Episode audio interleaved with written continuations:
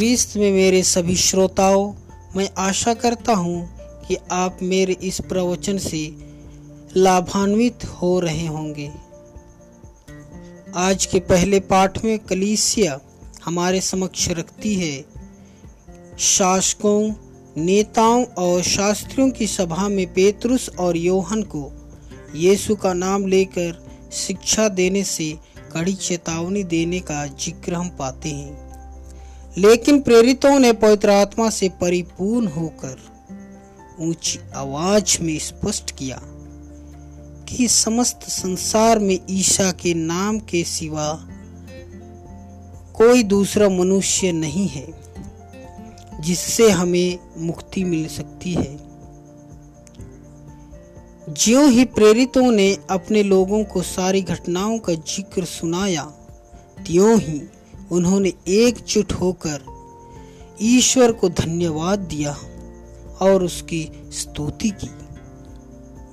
सुसमाचार की घोषणा निडर होकर करने के लिए उन्होंने शक्ति एवं धैर्य मांगा।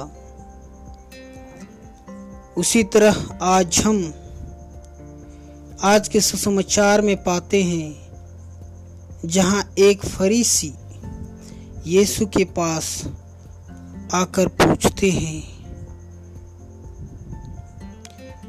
कि मुझे स्वर्ग राज पाने के लिए क्या करना चाहिए? इसे हम दूसरे सुसमाचार में पाते हैं।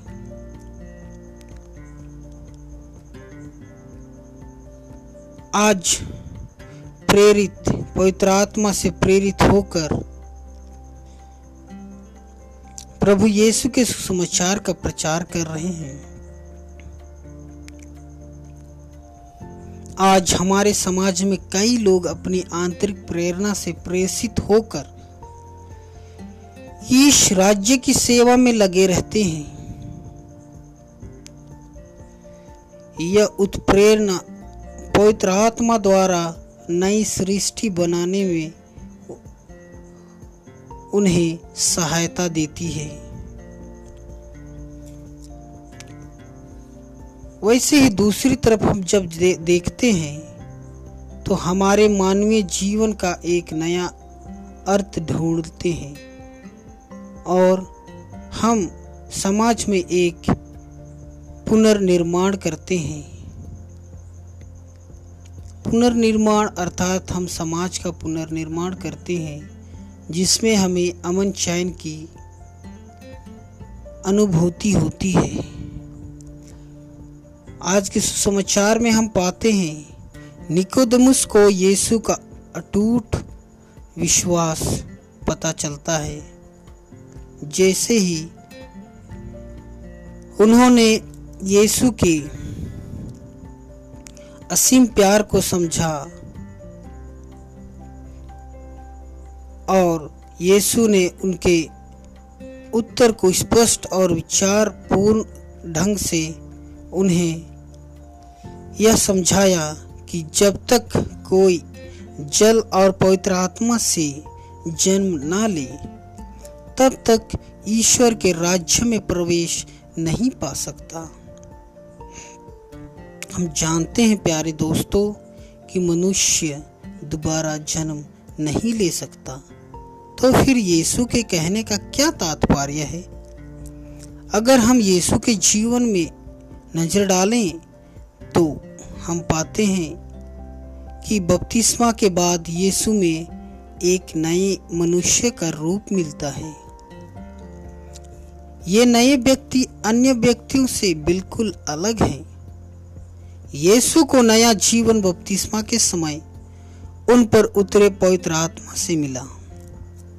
इसी नए जीवन से, इसी नए जीवन ने समाज में भी कटुता, कुटिलता, भ्रष्टाचार और भेदभाव था। यह सामाजिक और राजनीतिक अनीतियाँ थी। उनके खिलाफ आवाज़ उठाई। अपना जीवन मनुष्यों के लिए क्रूस पर चढ़ाकर। यीशु ने हमें सिखाया कि दोबारा जन्म लेने का अर्थ क्या होता है।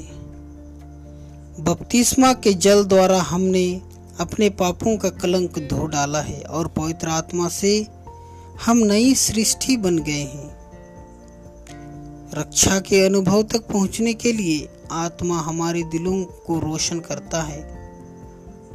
वह हमें वचन सुनने और सुनाने, उसे स्वीकारने, विश्वास की आँखें खोलने, मन परिवर्तन तथा विशुद्धिकरण के लिए योग्य बनाता है।